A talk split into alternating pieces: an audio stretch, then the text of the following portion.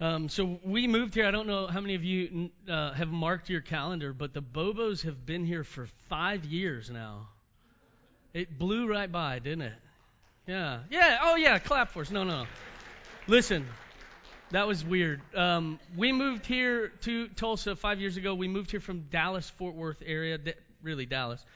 Um, and the first house uh, we moved into was on Riverside, down at 101st, right across the street from Jenks Middle School. Had a great backyard. Some of you came to barbecues in our backyard. Catherine Tangren planned this awesome game. It was a great backyard. Um, the house that we eventually purchased has a terrible backyard. Um, but in that backyard, in that house, the kids hated it. Um, in the fall, it had so many trees, so much beautiful landscaping. But in the fall, we would rake, and we would rake and rake and rake. They thought they were being trained to be professional rakers.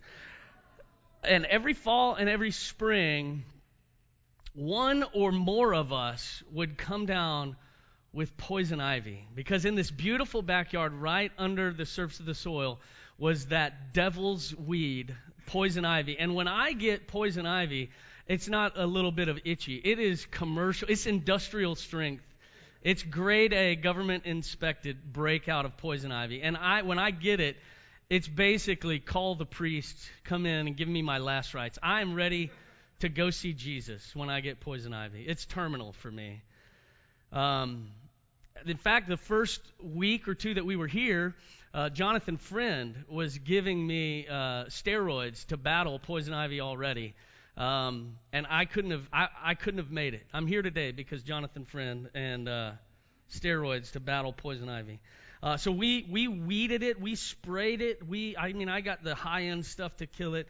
I would put on hazmat suits and go out and pull and dig this stuff out. And you know when we lived in the house for two years, when we left, guess what? It was still there.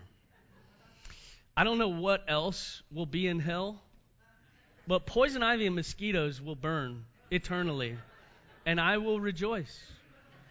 Um, there is a spiritual version of poison ivy as well. And it is in the church. It's in every church. Do you know why? It's in every heart.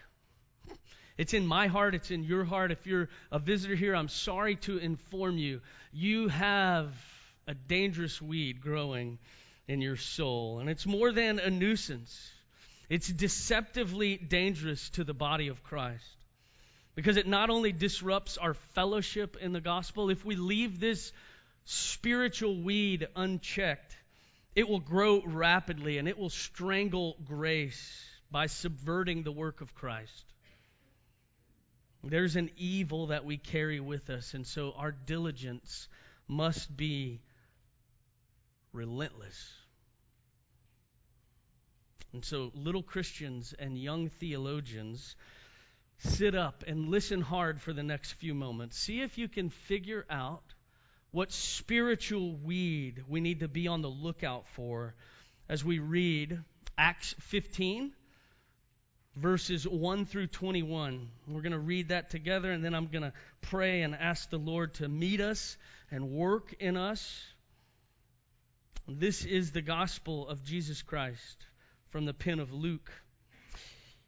But some men came down from Judea and were teaching the brothers, unless you are circumcised according to the custom of Moses, you cannot be saved.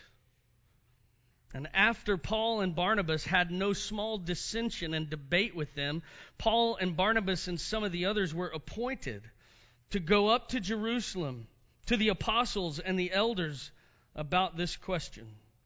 And so, being sent on their way by the church, they passed through both Phoenicia and Samaria, describing in detail the conversion of the Gentiles, and brought great joy to all the brothers. When they came to Jerusalem, they were welcomed by the church and the apostles and the elders, and they declared all that God had done with them.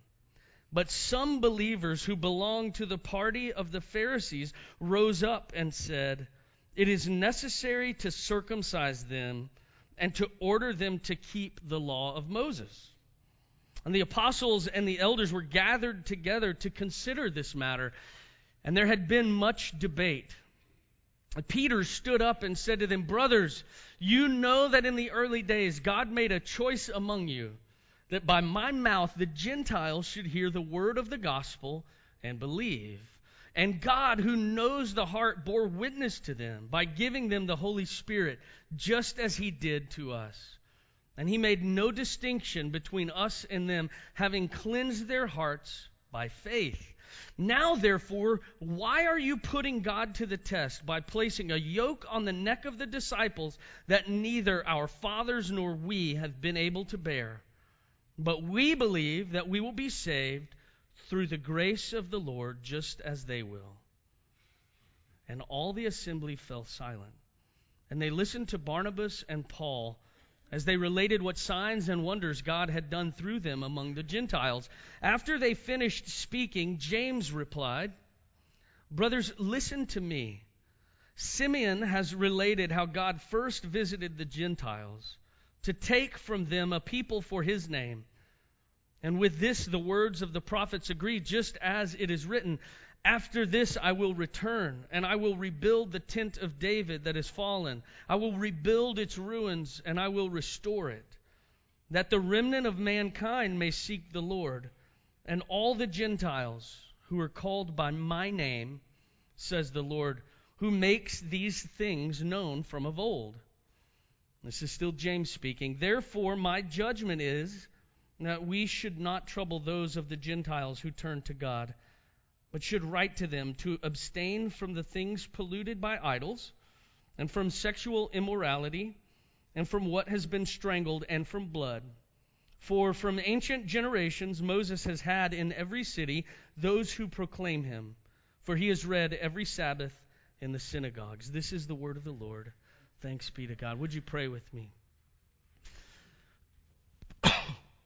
Father, here are your hungry sheep, and here is the rich pasture of your word. Would you bid us eat our fill? Would you meet us in these moments and show us our sin, but give us our Savior? I grant that uh, we, your people, might hear, and believe, and live the beauty of your word. Bless it, make it work. Come and meet us again. In Christ's name we pray. Amen. I think that's last week's water. I do that regularly. uh, I hope you read the quote in the bulletin uh, by uh, Professor Ben Witherington. He's one of my favorite um, commentators. Um, he says, This is the most crucial chapter in the whole book of Acts. Um, isn't that interesting? I mean, Acts. So this is for free. Luke wrote both the Gospel of Luke and Acts, and they are both the longest books in the New Testament, and they both are equal length.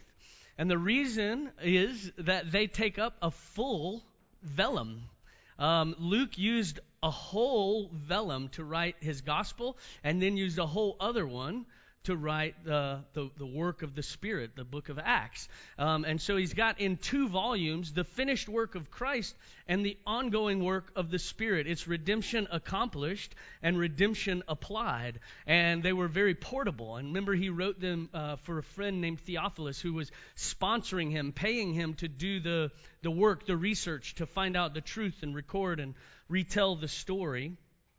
And in this, one of the largest, the largest book in the, the New Testament, um, this is the, the pivotal chapter, Acts 15. Um, so there's been in this young uh, church brewing um, something growing, this issue um, sort of bubbling beneath the surface, and here it sort of explodes. And the, the question really boils down to something like how much of the Jewish law must you keep in order to be a faithful Christian? How much law must you keep to be a Christian? It's a question of cultural boundary markers that Jesus in his earthly ministry implicitly addressed, right? Jesus, we see him with the woman at the well. We see him in one of his in his first sermon in his hometown that nearly gets him murdered. Um, he talks about Gentiles receiving grace. He talks about grace for the unexpected. He tells parables regularly. Um, the parable of the Good Samaritan, that, that grace doesn't go where you think it goes. And that's why the religious elite eventually um, plotted to, to overthrow the king. So he addresses the issue implicitly. Um, uh, but Peter, um, we saw in Acts chapter 11, explicitly, he, he made it clear in that moment. He, he's had this conversation, likely with this same group of people, Peter did. Um, Paul uh, if you read many of his letters uh, in the, the rest of the New Testament, this issue sort of is the touch point issue for the Christian faith as it began to grow and take root. How much Jewish law must you keep to be a Christian? So, likely it was eight years between Acts 11 and Acts 15 from when Peter uh, uh, had the, the miraculous event of the dream with Cornelius and the, the animals coming down on the sheet, and, and, and the, the, the Jewish leadership asks him, Wait, wait, wait, we heard you had supper with Cornelius, a Gentile. And he's like, I did, man, and bacon is awesome. You should try shrimp, it's delicious. Wait, no, you can't do that. And he's like, No, no, I can. Jesus told me there was a sheet and there was pigs on it and catfish. We're good to go. So he, he says Jesus came to save the Gentiles, and the Jewish leadership says, I guess he did. Sounds true. So in that time, we don't really know what Peter has done between Acts 11 and Acts 15, but this is really, this is the final moment for Peter. We don't see him again after um, Acts 15 in this story. But he's addressing the same issue of the law and Gentiles and circumcision versus grace and faith and joy in the Lord. I couldn't find the quote, but I give you my word. Scout's honor. However, we do that. I wasn't really a scout, so maybe you shouldn't believe me. I read, I read this quote years ago, the first reading of The Lord of the Rings. Um, I believe it was on the back of a second edition. And it's a quote uh, by C.S. Lewis about his friend Tolkien's story. And it goes something like this. I searched for hours. I, I did as much research looking for this quote as I did reading commentaries on the passage. But I love, I love Tolkien and Lewis. I mean, my oldest son is CS, number two is J.R.R. Like, our nerd card is solid gold. And I know this quote and I couldn't find it, but it goes something like this. Lewis is, is talking about the, the truth um, that Tolkien's story displays, even though it's a fiction. And he says something like this We in the spiritual world have seen um, the darkness be defeated only to retreat and change shape, and we have to face it again. Does that make sense? So he Lewis is talking about uh, Sauron, of course. Um, how, how he's been defeated re- repeatedly in the past, but he, he changes form, he changes shape, and he shows up again. And that's where we have this situation. Heresy, evil, and confusion never stay dead. Every heresy alive and well today, the church has addressed in her history. They just changed the name of it, and it trots back out and gains a lot of followers. One of the recurring evils we find in Acts and beyond is that of the party of the circumcision, a group of religious Jews, Pharisees, who had sort of converted to Christianity. They were willing to claim Christ as Messiah, but they had, along with that, rigorous expectations for themselves and they deputized themselves to basically be the sheriffs of the church. So if you called yourself a Christian, they got to examine you and tell you you weren't good enough. They appointed themselves into this role and they expected others to keep their rules. So why does that even matter? We have to keep this in mind as we go through Acts Again, that Luke has written this account for Theophilus. Luke is leading us to Rome, a very non Jewish city. And he's leading us to Rome with the promise that the gospel of Jesus Christ is for everyone, everywhere, every when. Every when is a word. It is. The gospel is for everyone, everywhere, every when. Luke is going to prove that to us by taking us with Paul to Rome. And the strength of Luke's argument for Theophilus in Acts 15 is something like this. Imagine Jeremy, Pastor Jeremy, who's not only the senior minister that I get to work with here, he's a close and dear friend that I have learned so much from that I look up to. Don't tell him this. Imagine Jeremy gets accused of heresy. And it comes out. You, the church, find out that Jeremy gets accused of heresy. What would you expect me, of me, for him? Wouldn't you expect me as his co laborer and a close friend? Wouldn't you expect me to stand up and take his side? So if I, his homeboy, and trusted confidant, come out and say, He's a witch, burn him. You would go, Holy cow, there's, there's truth to it, right? If I'm his friend and he gets accused and I say, Yeah, no, that's true, um, he's evil, you would go, Oh, wow, that, that carries weight. There's, uh, there's, there must be something to the rumor. So that's what's happening in chapter 15. Theophilus, the Gentile, who's coming to believe in Christ, the Hebrew Messiah, might genuinely expect the Jewish Christian leadership at home base in Jerusalem, a very Jewish city. They, Theophilus, the Gentile, might expect that the Jewish leadership would side with the party of circumcision, which is a, a rigorous Jewish party. The way if you're a home football team, uh, you would expect to get more calls, or a home basketball team, you, you expect to get favorable treatment at home. So, what happens is the church courts gather in session. They listen to witnesses, they survey evidence, they deliberate matters of substance, and they render a decision. Three voices speaking in unison and their decision is all in favor of the gospel of free grace to all mankind. And as the gavel comes down, it echoes with great joy the world over. Theophilus would have read this and his heart would have burst with joy that his Jewish elders of the church in Jerusalem said, Yes, Theophilus, you can be a Christian too. You don't have to be circumcised. You don't have to keep the law what you have to keep is Christ. And that's what Theophilus would have heard and read, and that's what we should hear and read as well. Paul is the first voice that declares the same message. As the chapter opens, we find men from Judea who made this arduous, arduous trip north to Antioch. It's funny that they always say they went down to Antioch. Everywhere you go from Jerusalem, they say you went they went down to Turkey. No, you, it's north. You go out west, back east, down south, up north. But they always say they went down. Well, that's because Jerusalem is on a mountain.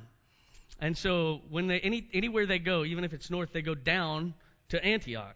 But these guys made this long journey where the church was booming in Antioch, uh, booming and reaching both diaspora Jews, but also re- reaching homegrown Gentiles. Now remember, Antioch's the third largest, third most influential, very wealthy city in the Roman Empire.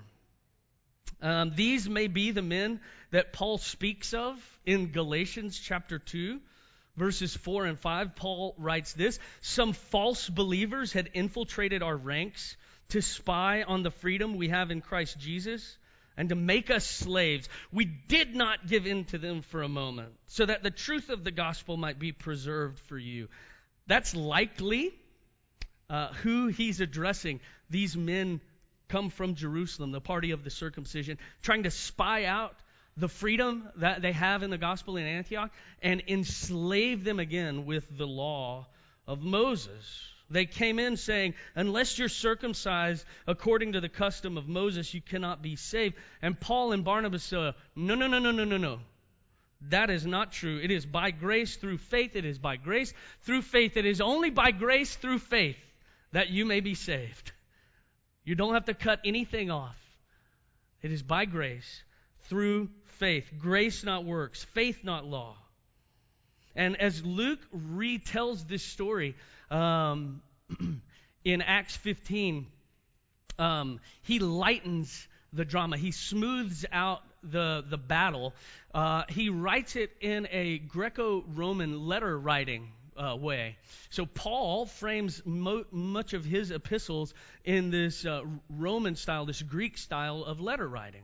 Um, Luke does that here because it's for Theophilus, and so when he, you'll notice if you get an ear for it, you'll pick up on these phrases. But he says they had no small dissension and debate.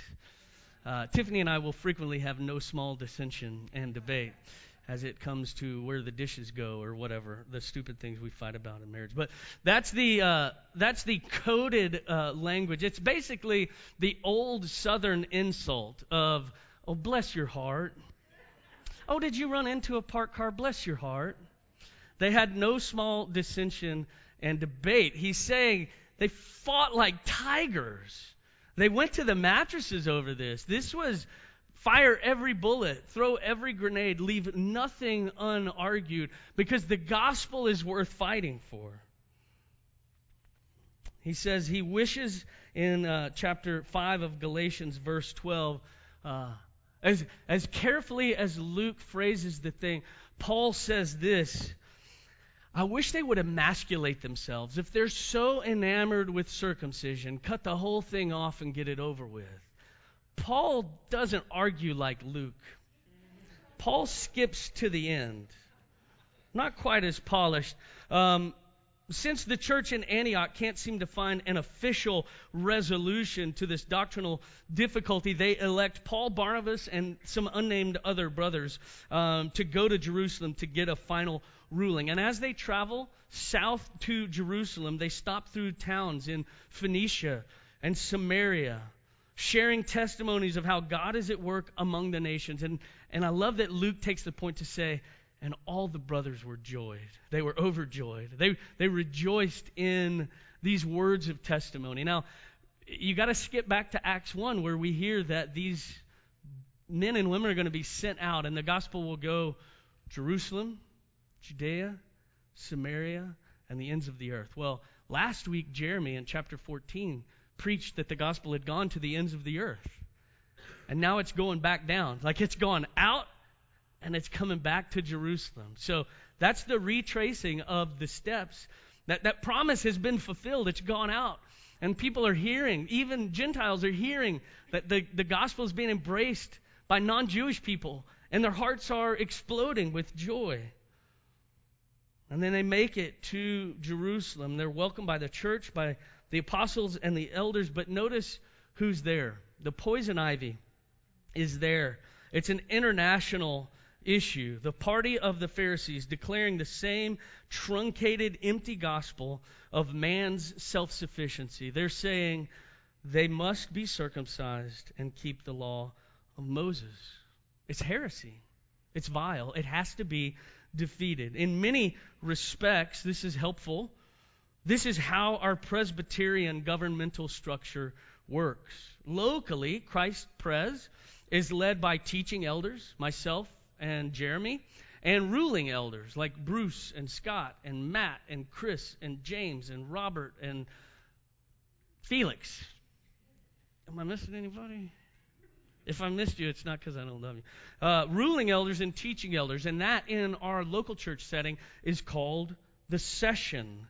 And our session at CPC meets monthly.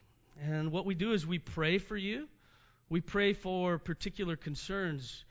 We talk about the issues that our church is facing and things we need to be aware of. We strategize of what's next for us. What do we need to do and what can we work on? And we also pastor one another. We we share our own particular sins and, and trials. Um, so we meet monthly that way. Um, notice back in chapter 14, verse 23, when Paul and Barnabas, as they're traveling in that first missionary movement, every time they establish a local church in a new town, chapter 14, verse 23, they appoint elders because Paul was obviously Presbyterian. The Greek word elder is presbyteros. So we're Presbyterian because we hold to elders. Um, in our session meetings, we take copious notes and we submit them regularly to our region, which is our presbytery. So you have a session, and then around that, you have all of the sessions in Oklahoma, in northwest Arkansas, and in southwest Missouri. That is our presbytery. Your presbytery is hills and plains. Um, I wanted to name it Rocks, Hills, and Plains, but we didn't. Um, and we meet basically quarterly, although we, we meet three times a year. Um, our, our presbytery meets to pray for the churches, to talk about the RUFs that we support, to talk about where we want to plant a new church, uh, like Springfield is on the list. We interview men that come to pastor churches, like we did Peter Johnson, who's the new minister in Bartlesville at our church there. We, we do that as a presbytery. We, we argue about things, and we rule on matters at a local level. Um, I'm sorry, a regional level. So you have a session, then a presbytery and uh, so we meet monthly, quarterly. Now, annually, all the presbyteries get together, and that is our general assembly. Uh, we had that three weeks ago. James, Chris, myself, and Jeremy went. It was in Dallas. It, it moves uh, city to city, but we, we deliberate. There is no small dissension among them. Um, but we, we hear about our ministries around the world, our ministries at home and abroad, and we decide on overtures that make it that far. Okay, so that's kind of helpful to know. Many of you are checked out, and that's fine. Acts 15, in a, uh, in a sense, is the initial General Assembly of the church. The earliest PCA church is there in Acts 15. so there are really only three forms of church governance. I'm, i promise you this is helpful. There's the so the, the Greek word uh, for bishop is episkopos. So you have an episcopal form of governance, which is your Roman Catholic, your Orthodox, um, your Episcopal, um, um, Methodist. Anything that has a bishop um, is an episcopal form of governance. And then you have the congregational form, where every member votes on everything and the majority wins. That's your Baptist churches, your Bible churches, many non denominational churches, churches of Christ. Um, that is the inmates running the asylum. Um, you can't be trusted. Look, I'm not saying it. The Bible says you people wanted to go back to Egypt, okay? You're worried about leeks and onions. I'm telling you, there's a promised land. Follow me. Um, that's the third form is presbyteros, Presbyterian, elder led, and that's where you find most reformed denominations. In, in our form of governance, there is both plurality. There's numerous voices. The elders have the same vote that I do. It's one. My vote counts the same as Tim Keller's vote. He just gets one vote. So there's plurality, but there's also parity.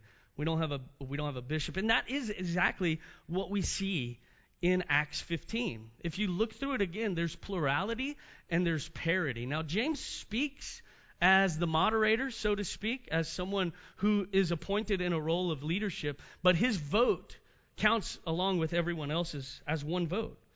Paul, the most accomplished missionary, preacher, leader, and writer in church history, doesn't render the decision himself. Peter, and the rest of the apostles, the men who lived and ministered alongside the Lord Jesus, they don't regulate the future direction of the church themselves. The elders, they don't either. Not even James, the earthly brother of Jesus, makes decisions unilaterally. These men, all in conjunction and cooperation, set the course for the church. And so look with me really quickly at verse 6 the apostles and the elders were gathered together to consider this matter. Now, turn the page and look over at verse 22. Then it seemed good to the apostles and the elders with the whole church to choose men from among them and send them to Antioch with Paul and Barnabas. They function collectively, not singularly. So Paul says that Peter, verse 7, there's much debate. Peter stands to speak, and what he says is right in line with Paul, and it mirrors his speech to this same body eight years before in Acts 11. He says, God gave them the Holy Spirit just as he did us, and he made no distinction between us and them. So there are actually two options for attaining salvation. The first option is to be perfectly holy, to be perfectly just and good, to meet and exceed every expectation of God's law without a single misfire. That's your first option. Complete and total self righteousness. Now, the largest difficulty you will face should you head down that road, should you choose that route, is that you're actually born in sin. You're coded in it. And, and what's worse, it's seeped in. It's seeped into your genetic structure, and even all the way down at the molecular level, you are sinful. So it's going to be really hard for you to be perfectly self righteous. You can try that option, but just be aware that only one person has made it to the end of that road. You should expect to be really, really tired, really worn out, chewed up if you climb under the yoke and try and plow that field, which is actually the point of the law in the first place. It was given that we might wear ourselves out, that we might find ourselves in the dust, dying of hunger, thirsty for water. And so the second option is the one that I would commend to you. Uh, Jesus in Matthew's Gospel, chapter 11, says, Come to me, all who labor and are heavy laden, and I'll give you rest. Take, take my yoke upon you and learn from me, for I'm gentle and lowly of heart. And you'll find rest for your souls. For my yoke is easy and my burden is light. Once you've tried the law, tried to measure up, once you've emptied your tank to be better than those around you, then and only then will you know just how good rest sounds. Now, under the yoke of Christ, we enjoy all the benefits of His perfection, His joy, His labor, His salvation. We, we, we enjoy all that by the strength of His grace alone, that He, he drags us along in His labor and accomplishes everything asked of us. That's the better way of salvation. You can either tote your own yoke and not make it, or you can climb under the yoke of Christ, which is easy. Peter makes that argument. Why? Why? Why are you? Why are you giving him a yoke that you haven't been able to keep? Our fathers couldn't keep. Why are you giving them that yoke? So, um, if a girl, I have two girls in my house, Tiffany and Shaylee. Shaylee is a little princess, so she thinks. And when she ever comes up to me and says, Oh, Dad, smell this, I expect it to be perfume. It's, it's this beautiful aroma of a candle or some form of incense. It's going to smell good when a girl comes up to you and says, Oh, smell this. But I also have three boys in my house. And if a boy says, Ooh, smell this, it rarely ends well. It's usually rancid, sour, spoiled. It's funkier than Limburger. I don't know how we got that reputation, but it's stuck that, oh, this smells awful, smell it. And dudes are like, oh, yeah, you're right, that's horrible. Oh, man, this is gross, you should try it. Um, that starts in junior high, I think, and it doesn't end. At least at 41, it doesn't end. And that's the mentality regarding the law that discussed Peter. The, lo- the yoke of the law reeks. Quit having it be passed down to people. It's terrible. This is awful. Quit handing it to our new brothers and sisters. Stop trying to make everyone else share this poison. It's weighed us down lift it off. So Peter's voice matches Paul's, and then we have James. The assembly, it says, fell silent, at which point Paul and Barnabas recount their adventures from their missionary journey and the Lord's mercy to bring in the nations. And then James takes the floor. He uses the name Simeon for Peter, his Hebrew name. And he uses his experience with Cornelius at Caesarea and the Gentile Pentecost. And there's beauty in the Greek here as well. In the Greek Old Testament, ethne is translated nations. You, you can hear that, right? Ethnic groups, nations. Ethne is the Greek word for nations, and it's also the Greek word for Gentiles. And so the passage that Jeremy or that Ethan read for us um, was it out of Amos? Um, that's what's quoted in Acts 15. Um, and in his quotation of Amos, James doesn't say nations, he says Gentiles. He's, he's translating it differently, although it can mean either nations or Gentiles. James makes it a point to say, these people belong to the Lord.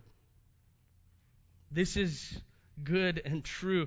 Um, and Laos, L A O S, is translated people, God's people, Israel, in a sense. So when James says God first visited the Gentiles to take from them a people for his name, there's power in that. He's agreeing, James is, with what Paul has said and what Peter has said that if any are saved, it's by God's grace and not through God's law. And not even through grace and law. Because grace and is not grace at all. So the borders have now been tremendously expanded in the gospel so that God's people come not just from Israel, but from all the nations. And Christ alone is a doctrine that must be maintained above all others, but there are cultural recommendations um, that we should adopt and abide by for the peace and purity of the church. James gives that list here in a sense. The, for the Christian Gentiles, James lists four particular issues that had been a constant feature of the culture that they're now expected to refrain from. That's how our passage ended this morning. Idolatry and immorality are two of the most pervasive sins that we've been redeemed from. And then he includes these dietary restrictions of not eating things that are strangled or blood. That's difficult to make sense of those things, but the thrust is towards being culturally aware of your surroundings and living in a way that doesn't cause someone any undue hindrance to coming to faith in Christ, whether Jew or Gentile. So when you think about the bar that was set for them at circumcision, James and the rest of the leaders have sort of kicked that down and said, look, all you need is Jesus, and, and you need to give up on idolatry, immorality. And look, as you live as a Gentile Christian in a place where Jewish people are hearing of Christ, it, don't eat things that are strangled. That shouldn't be that hard. And don't drink blood because that's weird. And you don't need to do that. So those are the expectations now that he gives them. Unlike the claims of the party of the circumcision, these expectations are not what saves a person, but meeting them is the outworking of that salvation. That distinction must be made and it must be insisted upon. And so here's where we find ourselves now. The church has struggled to grow in Jerusalem due to persecution. The church is struggling to grow in the Western world today, too, right? Even in Tulsa. Um, this is now a post Christian society. Meanwhile, it's exploding in growth in Antioch and beyond. And just like today, the church is exploding in growth in sub Saharan Africa, in Latin America, in Asia. I've heard many concerned voices, though, Western voices, American voices, expressing despair about the state of the church, about the state of Christianity. And, brothers and sisters, we cannot yield to that fear. Just because we're losing influence in America is no reason for us to come unglued. Christ has promised to establish his church. He gave his life to do it, and he says the gates of hell won't overtake it. We might be losing influence in America, but to think that, that because of that the church is failing is short sighted and it's arrogant and it has no place in biblical Christianity. In a real sense, it's as if today's circumcision party expects the worldwide converts to Christianity to share not just in our Christ, but in our American sensibilities, in our cultural preferences, in our governmental structures. The church is bigger than the USA. Jesus is better than any president. And he will do all that is good, holy, wise, just, beautiful, and, and good for his church. I promise you that. It might fail here. It failed in Jerusalem. The Middle East is now a hotbed for a, a very different religion than Christianity. It failed in Europe. It failed in Italy. It failed in Germany. It failed in England. It's failing in America. God is on the throne. He will build his church. All we can do is be faithful where he puts us to, to preach and live a gospel of grace. I can't tell you where it will settle next. And I am certainly not looking for the forward to my kids growing up in a post-Christian America. I'm not happy about it, but I do believe that God is still at work. He is still establishing his people. And Satan won't win. So, what will the year 4000 look like? The Jetsons, probably. That's too that's too old a reference for our RUF kids. Um, but it'll look like flying cars. It'll look like uh, internet in the brain. I don't know what it'll look like. For the year 4000. Space travel? I hope so. Socks that stay together in the dryer.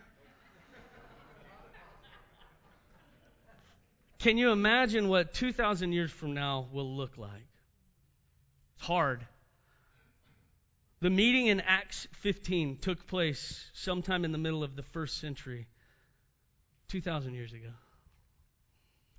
It took place 2,000 years removed from the time of Abraham. Do you know what Abraham, what the Jerusalem Council, and us, do you know what we have in common? We all live in a time where God is at work by grace, by grace alone bringing the nations to himself by faith alone, in Christ alone. And us speaking in unison, we must receive this word, this word of a world challenging message. We must receive it and relay it again and again so that in the year 4019, Christ Presbyterian Church or some iteration thereof, Christ is proclaimed, Christ is lived, little babies are baptized Marriages are redeemed. I don't know what it'll look like, but the gospel has fruit in it. God is at work. He's never not at work. And so here are two complementary challenges I want to leave us with. Number one, the noxious weed of Jesus and will come up from time to time, and it must be rooted out. Fight like the men in Acts 15 that de- to declare that Christ and Christ alone is enough. If we allow anything to pair up with him for our salvation, then we've weakened the claim of the gospel. So fight. That's the first challenge. Fight. Fight the weed. Kill the poison ivy. And the second point is this don't fight about everything. A whole lot of what we get, to quote Bruce Randall, caught up in our shorts about just doesn't matter. Most of what we fight about doesn't matter eternally.